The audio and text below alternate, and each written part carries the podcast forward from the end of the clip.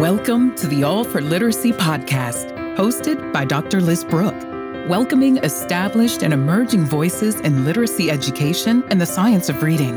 Explore with us the connections between literacy research, educators' knowledge and skills, and the implementation into classroom instruction. We call it a third grade law, but this is not just a third grade teacher's responsibility. This is every teacher that touches that child as they transition to getting to third grade. You just heard Dr. Kymyona Burk, Senior Policy Fellow for ExcelinEd and former Executive Director for the Jackson Public School District's Office of Teaching and Learning. Today, Dr. Burk joins Dr. Liz Brooke in a conversation about the role of a comprehensive approach to K through 3 reading policy, how to assist state leaders in building new or improving existing K through 3 reading policies, and how we can support successful policy implementation on All for Literacy. Here's your host, Liz Brooke. Thank you for joining us today as we speak with Dr. Kymyona Burk, Senior Policy Fellow for Early Literacy at ExcelinEd. Welcome, Kymyona. I'm excited to welcome you today and get to reconnect with you after many years of working together Yes, many may not know that you have kind of been by our side in Mississippi over this last decade with our literacy efforts to support the implementation of our Literacy Based Promotion Act. So I appreciate the opportunity to reconnect with you today and to have this conversation around literacy. Great. Thanks so much again for taking the time. I always like to start these podcasts when we think about becoming an educator and really hearing about your story and what inspired your choice to become an educator. Well, initially, it wasn't my choice. I came to education through the alternate route. I wanted to be an attorney. so, my undergraduate degree is actually in political science. So, I've always loved the policy side of things but I've always loved English and the language and literature and those things as well. But I, for my undergraduate degree, chose political science. And once I graduated, I decided to take a year off. And during that year, one of my aunt's friends said, Well, you should become a substitute teacher. You know, just take this year, just substitute teach before you go to law school. And that year changed my life. My first day of being a substitute teacher, I was offered a job Oh, wow. in the elementary school, right? To teach reading, to teach reading to first grade students. And that began my journey. And I, I really enjoyed teaching. I enjoyed the interactions with students, even the interaction with my colleagues.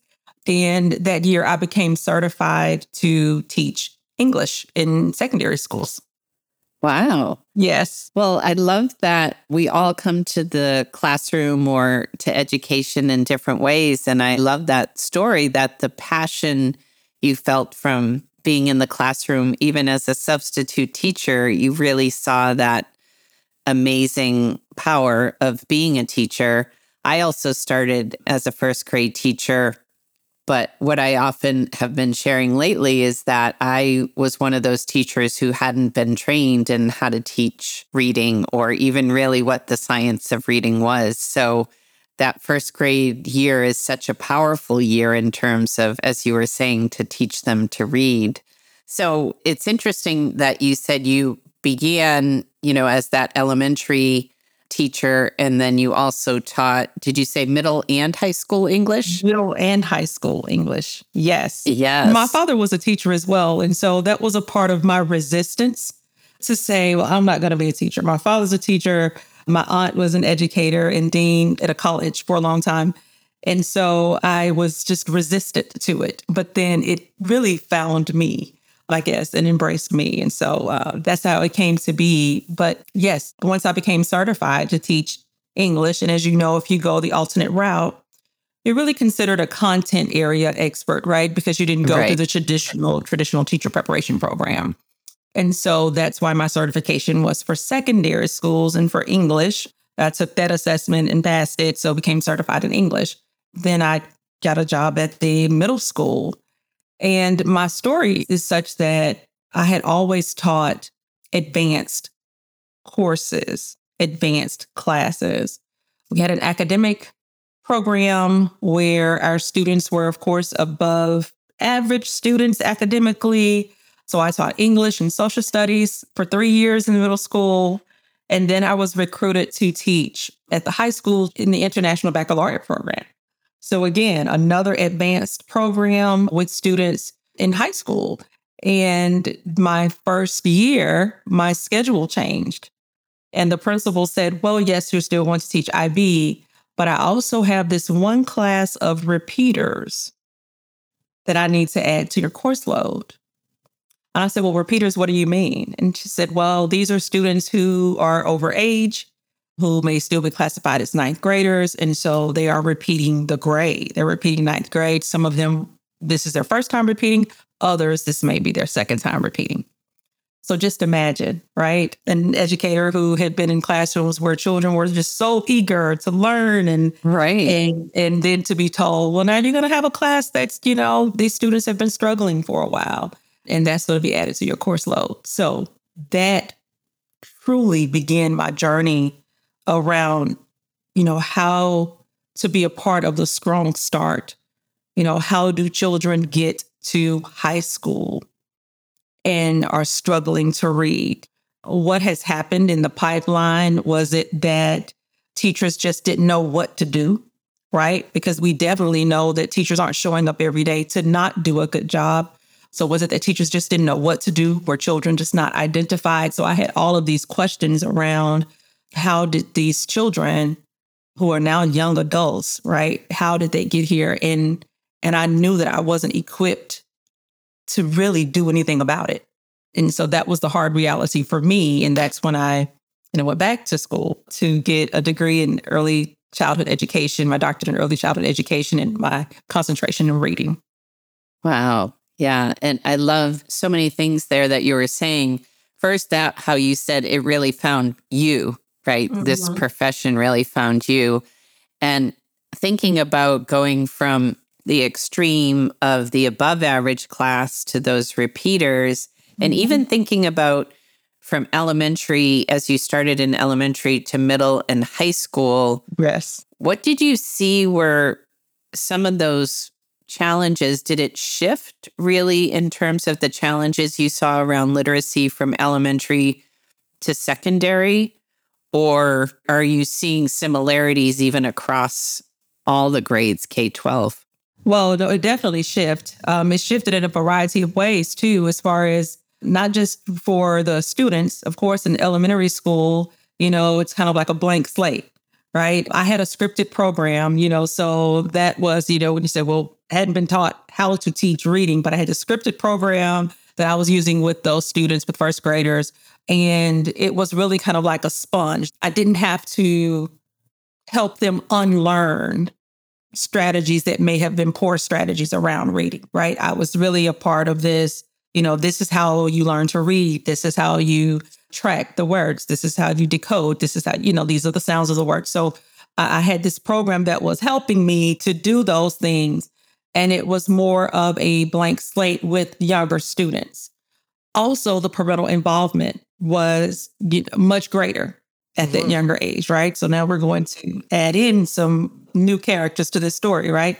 Parental involvement was a lot greater at that age. As I transitioned to middle school, students were in this area where they were becoming young adults, right?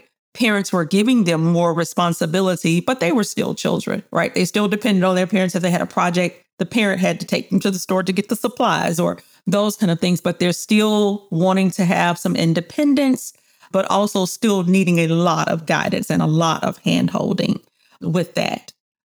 But again, I taught students who were more advanced students who had already been accustomed to being challenged and, you know, having rigorous assignments and those things.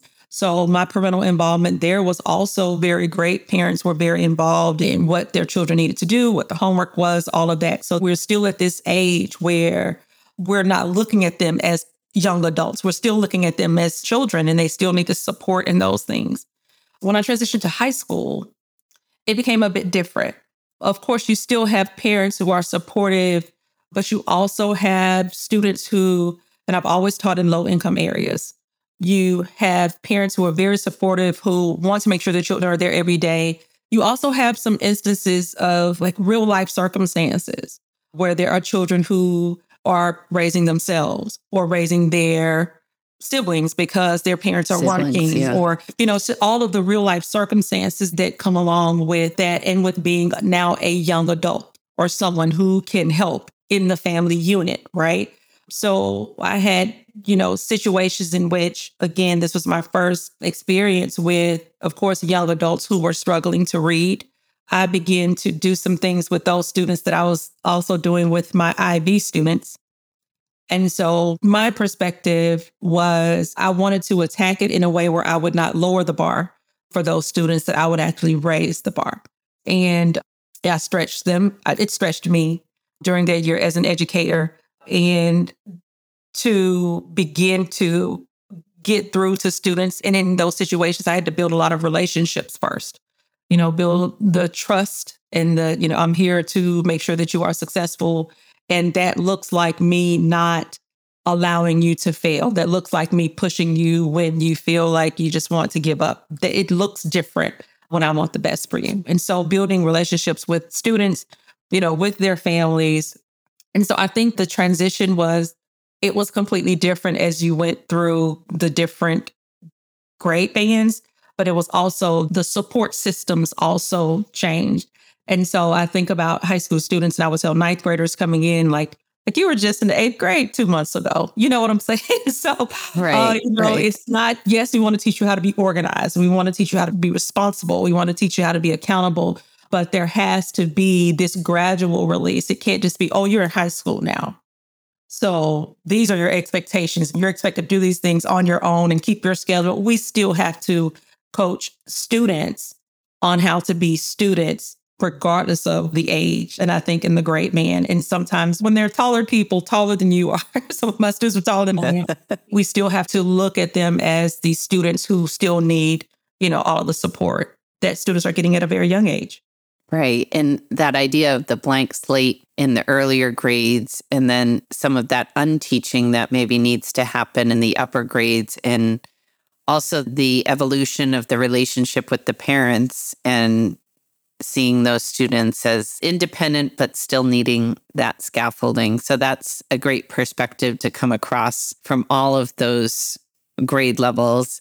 And I want to talk now how you really move from the classroom to maybe the boardroom in a sense when you became the state literacy director at the Mississippi Department of Ed. And I know you were part of the team really leading the implementation of Mississippi's literacy based promotion act. And it's been talked about all states look to that state, right, as the Mississippi miracle, if you will. but I know it was a lot of hard work and a lot of things went into that. Can you talk us through what you feel were the most important aspects of that act and really how it drove your time and your focus when you were at the DOE? Yeah, I, I think first, the timeline was pretty tight. The law passed in April of 2013. I was hired in mm-hmm. July along with an assistant director. Other literacy coaches were hired over the summer, and we begin August 1st. Yes. Wow. Um, and the great thing, honestly, about the way in which our law is written is that, first of all, our law is fashioned after Florida's third grade literacy law. And uh, Florida had seen success. They passed their law in 2002. Florida had seen success, of course, under former Governor Jeb Bush with this law and its implementation. And for us as a state agency, the language in the law was around all of these things that you would think are just happening in schools already, but it actually put it into writing, right? And it made it a requirement. Things about requirements for universal screening, making sure that we're screening students three times per year, which was already in our RTI, our response to intervention process, right? Right. But now it's here as a part of this larger package, ensuring that students, again, were identified early, that they were provided with the interventions that they needed, that parents were notified early and often, that teachers were trained actually in the science of reading. Our law actually says science of reading. It lists the components of reading. It pulls out the importance of a 90 minute uninterrupted reading block. It also calls for, it calls it kind of a supervisory position in schools, which we translated into literacy coaches, actually being in schools helping teachers. So all of these components came together in, you know, kind of what I call these buckets of what are we doing for teachers and administrators? What are we doing to support our students? And then what are we doing to support our parents and families, right? Those extremely important groups. How we're able to do that is going to, you know, just really kind of translate in student success and student outcomes. So our law actually laid out all of these things. We had to, at the state agency, implement it, right? I always say passing the law is the first step, but the implementation is key. So, with leading this effort, the one thing that I think was important for us at the state agency is that there is a hub. There is an office that is totally responsible for the implementation of this law. In some places, this law becomes an addition to whoever the ELA, the English language arts director is, right? Or, or there's right. a department that's already standing and that, oh, well, this is just going to be an add on to things that you do. And these laws, like the implementation piece is massive because of the monitoring of it all. How are you ensuring that these things are actually happening in schools? So for us, having a hub, having an office that was completely responsible for the implementation of it, I think is critical to how we were able to be successful in implementation over this last decade.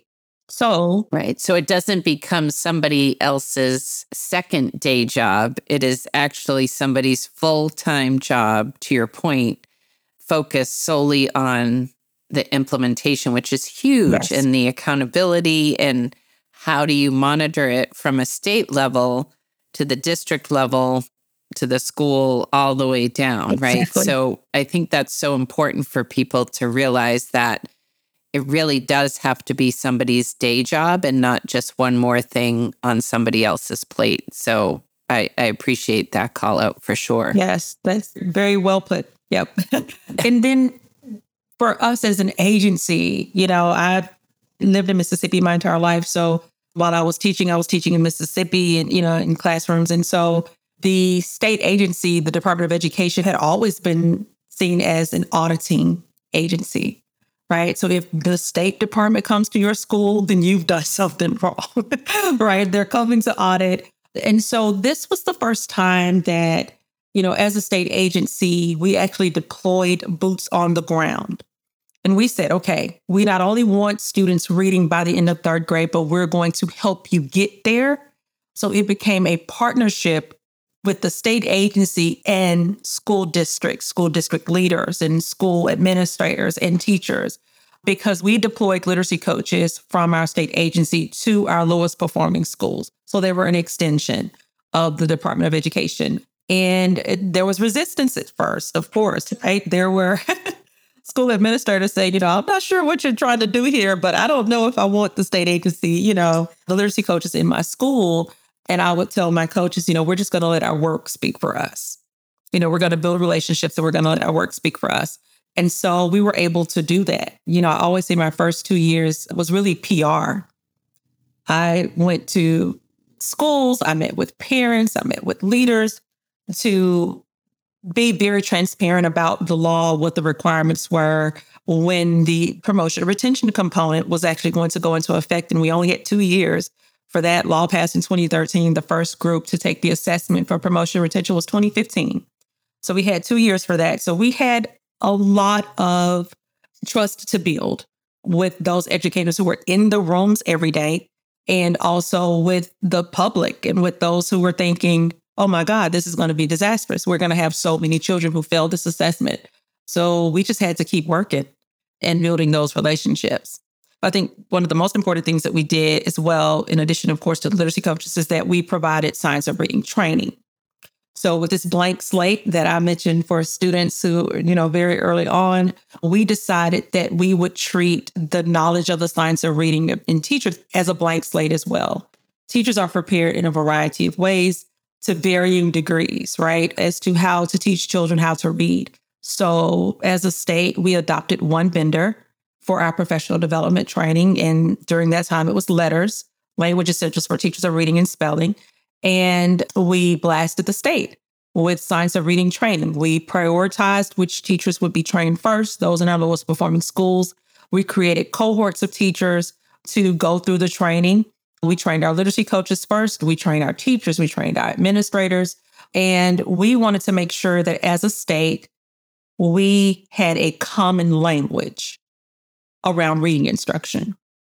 And that was beneficial to coaches because now the coach's role, instead of going in and trying to, you know, like we say, help teachers unlearn what they've learned, maybe teachers were trained in right. literacy or trained in whole language, then they had gone through this, this very powerful, intensive training to build their knowledge. And coaches would then help them to transfer that knowledge or that theory into practice, into the classroom. So that saved us a lot of time because coaches didn't have to go in and teach and say, well, you know, this is phonics or this is this. Okay, you've learned about this in this training. So let's really see what this looks like in practice. Let me model for you. Let's co teach. Let's co plan. So it became this collaboration and partnership with the DOE and the schools and school districts with our focus on ensuring that children were getting what they needed and teachers were, of course, getting what they needed in order to be successful. Yeah. And it's so important talking about how, like you said, passing the law is the first step, then you have to implement it. And so often DOE is seen as the accountability police, right? Mm-hmm. But here you really built those partnerships. You not only said, This is what we're requiring of you, but we're going to help you get there. And so that buy in, I'm sure, was much greater mm-hmm. because they felt that support. And then you also had those three buckets of stakeholders the educators, the students, and the parents all factored in to how you were doing that. And having that one set of common vocabulary through the training that you received with LETRS around the science of reading because I think the latest survey was that almost half of the universities are still not addressing this in their pre service programs. So teachers are coming into the classroom with a wide variety of knowledge or a lack of knowledge on the science of reading.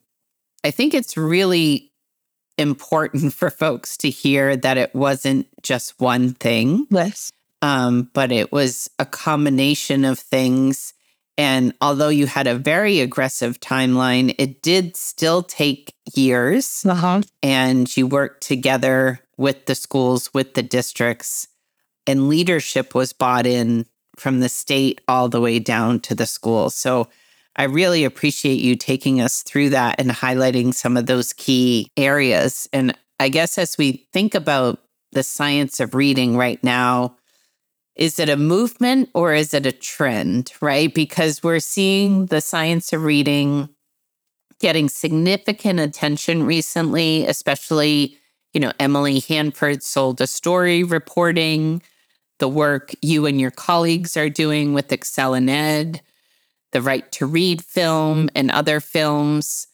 Is all of this press really driving a trend with the science of reading as like a buzzword? Or do mm. you feel like this is a genuine literacy movement? That's a great question, Liz. I have had the pleasure of meeting Emily. We've shared the stage several times, and, you know, her work has been groundbreaking. I think the difference in this time, so I'll start by answering your question. I think that this is a movement and not a trend, and I think that it's a, a movement in the right direction I think the difference this time, especially with Emily Hanford's reporting dating back to, I think, about 2018 with hard words, right? The conversation transcended boardrooms. And, you know, these are conversations we normally have with school leaders or district leaders. The way that her reporting was able to get into the homes of, you know, with parents, with children, and parents being able to hear the importance of how a child is taught to read in a way that was easily understood in things that you could actually see in your everyday interactions with your child. Is my child guessing? Is my child looking at pictures, right, to figure out the word? Oh my gosh, I've seen my child do that. Well, yeah, he or she, they memorized that book. They didn't, they weren't reading it. Yeah, it's cute, you know, to see your child, but we really weren't pointing to the right. words. Like it's, it became something that everyday people could say, you know, no, I don't have a degree in education or I don't have, you know, this formal training, but I know what this looks like, the way that you're describing it, the way that other parents were describing what they were seeing in their children during, you know, in her reporting or the way that it even brought together the the researchers, the neuroscience. It's like all of the school leaders, the, the state leaders, everyone talking about this thing, about the science of reading and how some children just aren't being taught to read to become skilled readers. They're being taught to kind of read in the moment. And it's not sustainable. We gained an entirely new following, I think, of the science of reading movement. It was no longer just teachers and principals or, or state leaders. Now we have our parents. Now we have the people where this is where the rubber meets the road, right? And parents are sending their children to school saying, you know, I'm giving my child to you with these seven hours or eight hours. You're going to teach them how to read and you're going to teach them all the things that they need to know. And they come back to me. So to find out that in some cases, and definitely not intentionally, right? That children are going to school and they're not getting these skills, they're not learning how to read proficiently. There was just now an added voice and a very powerful added voice to the conversation. And I think that that's the voice that's going to hold everyone accountable. In Maya Angelou's When You Know Better, You Do Better, I, I think that all of that is now coming to fruition and really being something that is embraced that we know better. We know what to do. We know how to teach children how to read. Why aren't we doing that is the biggest question. The most critical question right. is why aren't some people doing those things and then for others, what do we need to make sure that you get there? How can we increase your knowledge? How can we do all of those things? And that has translated into a lot of laws that have been passing, especially over the last decade or so, around reading by third grade. Absolutely. And we had Emily on as our, our first guest because I agree. The way she told the story was so approachable uh-huh. by a whole new set of folks um, including parents. And so many parents had that front row seat to trying to see or be the teacher for how their students were learning to read. It was just a powerful way, and I think very eye opening for a lot of parents, so that it is more of a movement than a trend which is exciting. But to your point, you said it's not intentional, right? Because I think of myself and I stayed at school. I was so dedicated. I wanted to help those students. And I had no idea that what I was doing, how I was teaching reading, was actually harmful to them. Right. That was not at all intentional. And, and so I want to make sure teachers out there are not feeling like they're being blamed for this. Mm-hmm. You know, I had a lot of guilt around that. But to your point, okay, now that we know better, how do we get teachers there? How do we get schools there? How can we help them move towards changing their practices?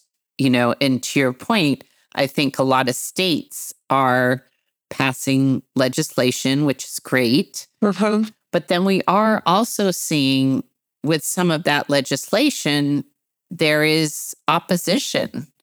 And sometimes it's coming from teachers' unions and feeling like if, for example, when some of the laws are passed that are banning the three cueing system, uh-huh. right? That's teachers are feeling that this is taking away their autonomy, taking away what they feel is working, perhaps, in their class.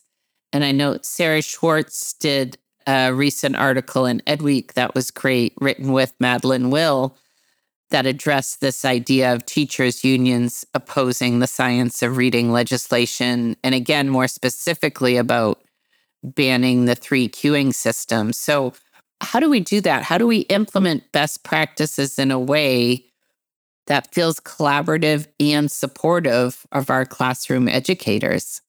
Well, you know, as a former teacher, I love the idea of autonomy. But if it's harmful to children, then I don't get to continue practicing my preference. Right. I think that, right. so I read Sarah's article. I love Sarah's work. I really, really admire Sarah's work. And I, I really like how she was able to show the different perspectives around the teacher's ability to have autonomy in his or her classroom, why unions are against that. This is one of the few times that, with this reading movement and, and adopting legislation around it, that there has been, you know, to this degree of specificity around instructional practices actually being put into law right? What's happening in the classroom. Yes, we've looked at standards before, right. you know, what children should meet, you know, what they should know and be able to do by the time they exit the grade. But when you're talking about in your classroom, you should not teach children how to guess at words. That should not be a strategy used in word reading. That's different.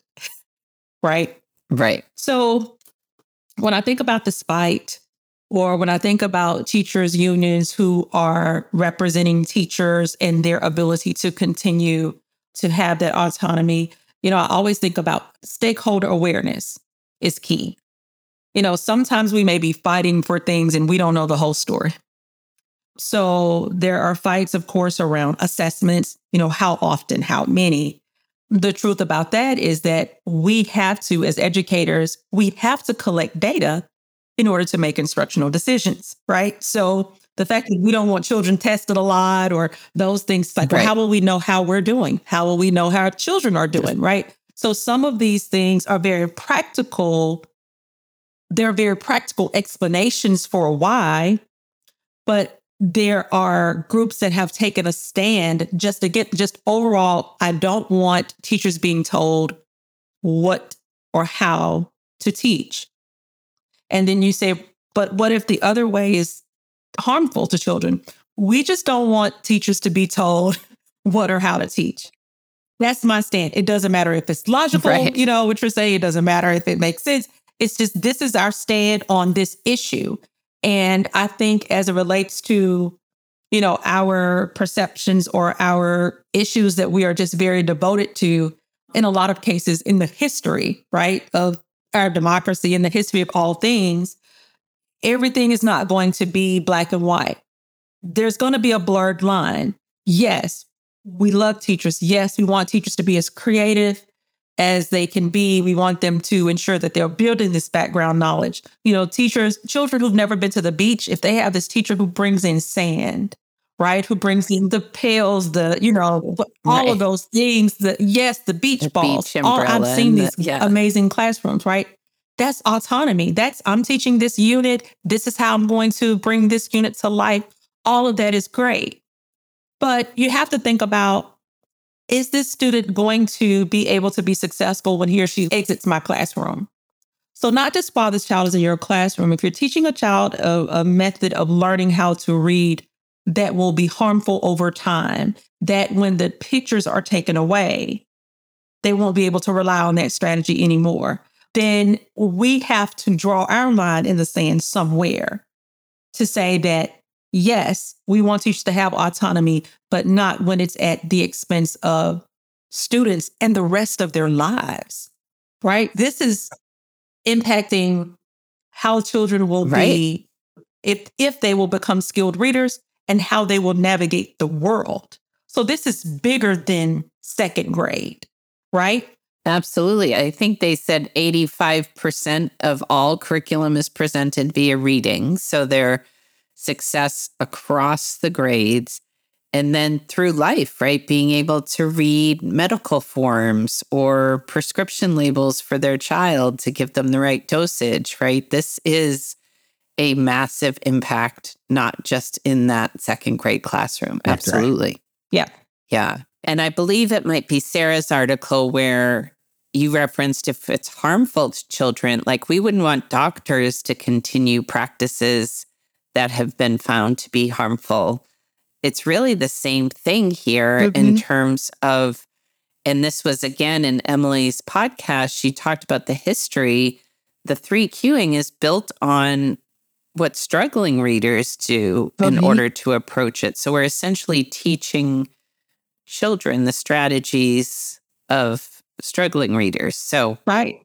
And in medicine, it's called malpractice. You mentioned the assessment piece and that idea of, you know, there's too much testing, too much testing.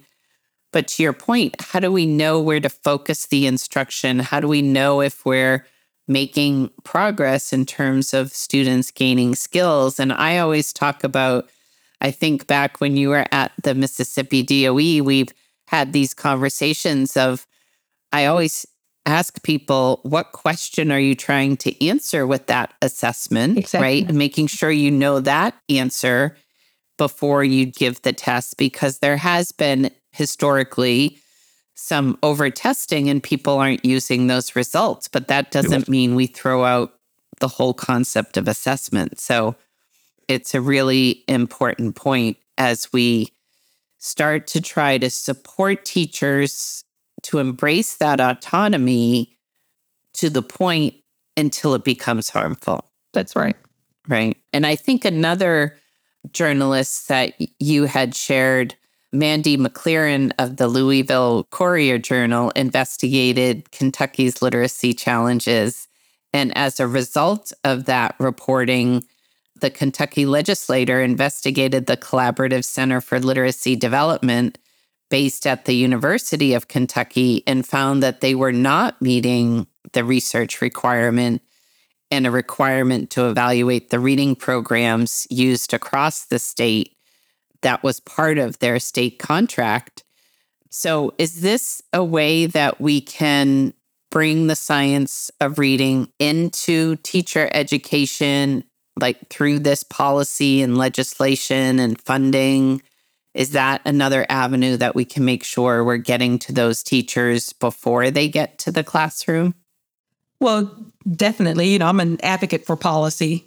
And, you know, with Mandy's reporting, you know, I say, oh, wow, investigative reporting has now entered the education space, right? And I think that this is a great example of Kentucky recently passed an early literacy law and a, part of this reporting was yes, we've passed a law in Kentucky and it is supposed to be grounded in the science of reading, but there's this center that's responsible for training teachers and that's that is being funded by the state that is not aligned to the science of reading. So I had the pleasure of being interviewed for this amazing piece of work that Mandy was able to release and I was really in awe by the quick reaction, you know, of the legislature and how they were able to say, okay, well, if this is harmful and this is not aligned to the practices, then we definitely need to make some changes with that. So it was record time, really, the way that yeah they were able to respond to that. So the reason that I'm an advocate for policy, and you know, you hear people say, well, we shouldn't have to legislate everything, right? And I and I agree. I think in this space, though, around early literacy, that there are so many different ways in which teachers are prepared, ways in which they are prepared to show up on the first day of school to teach children how to read. There are so many different practices that are happening across districts, within a district, right, within states, that having a policy that outlines best practices with the student at the center with the the goal of ensuring that we are improving student outcomes i think is critical i think that there are best practices happening in a lot of places the problem is that they aren't happening everywhere so with a state law state policy around these best practices, making sure that we're screening students for characteristics of dyslexia, making sure that we're screening them three times per year to monitor their progress, providing them with those interventions, providing them with summer learning opportunities.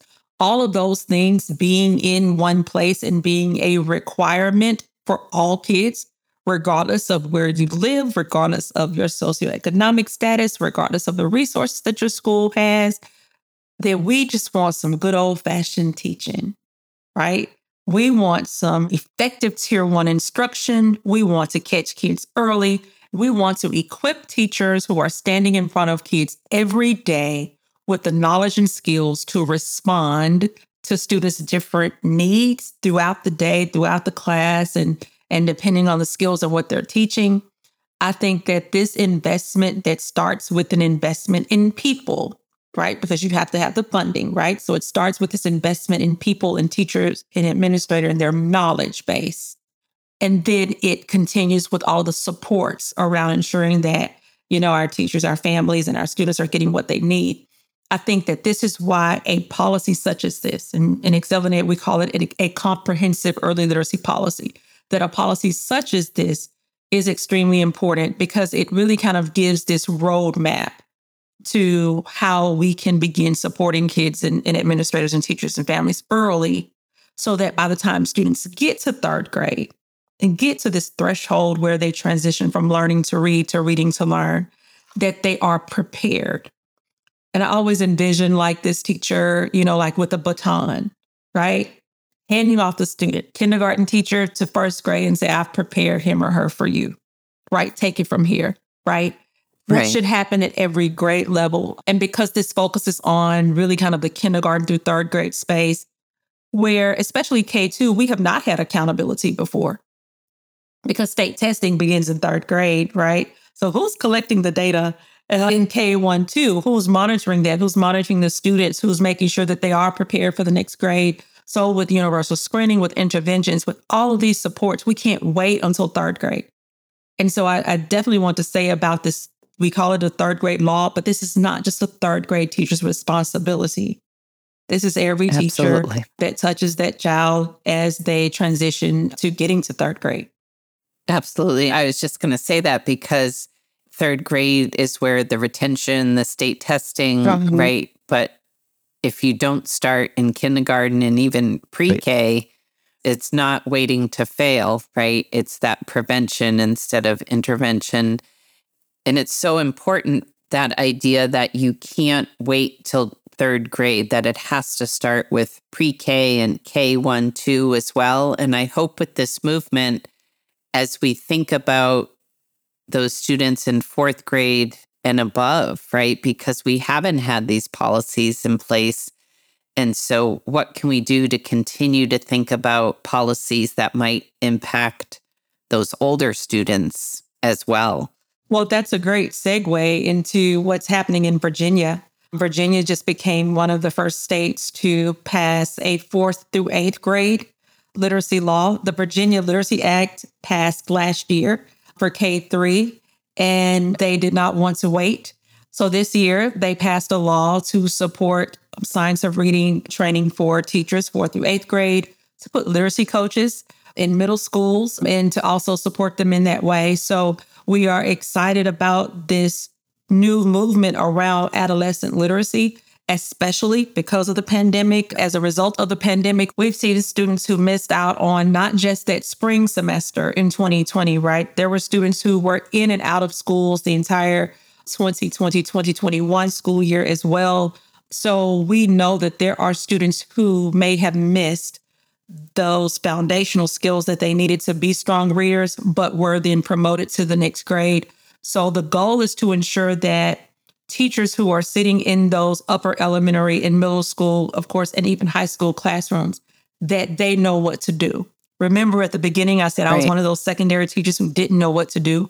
So, how could we ensure that they know what to do when they receive a student who is a struggling reader and that we can be proactive and ensure that they receive the supports and training that they need in order to respond to students. But North Carolina, in their law that they passed in 2021, their literacy training and their all of their supports around the science of reading are kindergarten through fifth grade. So they didn't stop at third grade. And we have seen that in several states as well. Absolutely. You mentioned, you know, Virginia, North Carolina. Are there other states where you have seen some innovative things that are making you excited for the future around the science of reading? Yes. The, the banning of three cueing is something that, you know, at ExcelinEd, we have supported states who are embarking on that journey. There are several states right now, like Florida, Indiana, Texas, who have legislation that's moving that is focused on banning three cueing curriculum in their states.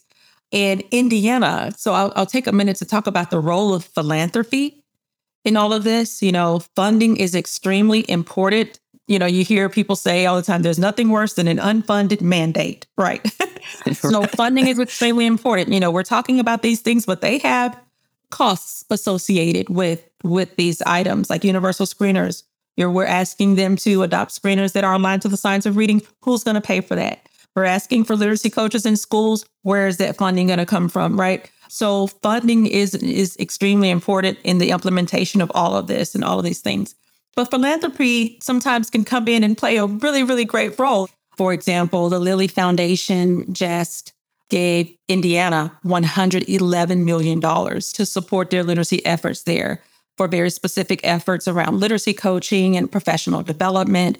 So we have to ensure that we are bringing all of our partners to the table. And philanthropy is just one way to support or to leverage funding to ensure that our efforts are being implemented. Right. We talked about the stakeholders when you were in Mississippi around the educators, the students, and the parents. And they're really that fourth prong is the community, whether it's businesses, organizations. So that is really important in terms of how can we spread around the support for these really critical initiatives.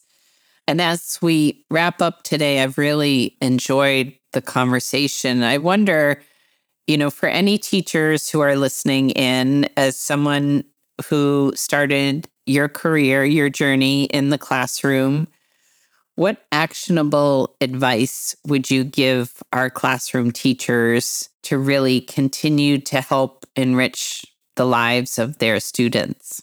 For teachers, I would say be open. Be open to learning this knowledge, whether it's new knowledge for you or whether it confirms for you some of the best practices that you've known are effective for teaching children how to read. I also say find your people. There are going to be some teachers who are resistant to change. Find those who are not. Find those who you can lean on for support, for collaborative opportunities, for different ideas around how to just really make the science of reading come to life for your students. And also understand that your impact goes so far beyond those students who are sitting in your classroom this school year that you are partially responsible for who these little humans are going to be. And I know that's a lot of pressure but we owe it to ourselves as educators. We owe it to our students. We owe it to to their future to ensure that we embrace best practices that we embrace this movement around the science of reading and that we utilize our data to make those instructional decisions that are best for our children and spread the word. Again find your people spread the word go to conferences watch the YouTube videos that we know are sound videos from reputable organizations, listen to podcasts, do those things that you need to do internally for you to learn more about your craft. And again, just be open, be open to the feedback, be open to practices that may be different from those you've done in the past. Yeah. I love that. Find your people. And, you know, there's so much out there to your point, whether it's YouTube videos or podcasts and there's, of course, different organizations that you can go to, whether it's the Reading League or others that can point you to ones that we know are based in the science of reading. And being open because again as someone who didn't know myself is there is this feeling of guilt and you know oh I should have done better. But now that we do and again it's not our fault, but we need to be open. We need to be willing to change and to move forward. And now that we know better, do better. So I really appreciate your time today, Kymyona. I've enjoyed our conversation so much. And thank you so much for joining me today. Thank you so much, Liz. I enjoyed our conversation as well. So thank you for your thoughtful, very intentional questions uh, around this. And I look forward to any feedback that we get around this podcast. Absolutely. And that's that's my next thank you is to our listeners for joining Kymyona and I today. I'm loving the stories that I'm hearing of you listening in on your drive to work and during walks and runs. These conversations are happening because of the work that educators everywhere are doing. And we're so glad that you are part of it. So help us welcome more people to the literacy conversation by leaving a review of your favorite podcast on your favorite podcast platform and subscribe so you don't miss out on any upcoming episodes, including a chat with Claude Goldenberg. And I'd love to hear more about what you're experiencing in literacy education. So join the conversation on Twitter. You can follow Kymyona at Kymyona underscore Burk, B U R K, and myself at Liz C. Brooke. Thanks so much. Love this episode of the All for Literacy podcast? Subscribe, leave a review, and join the literacy conversation.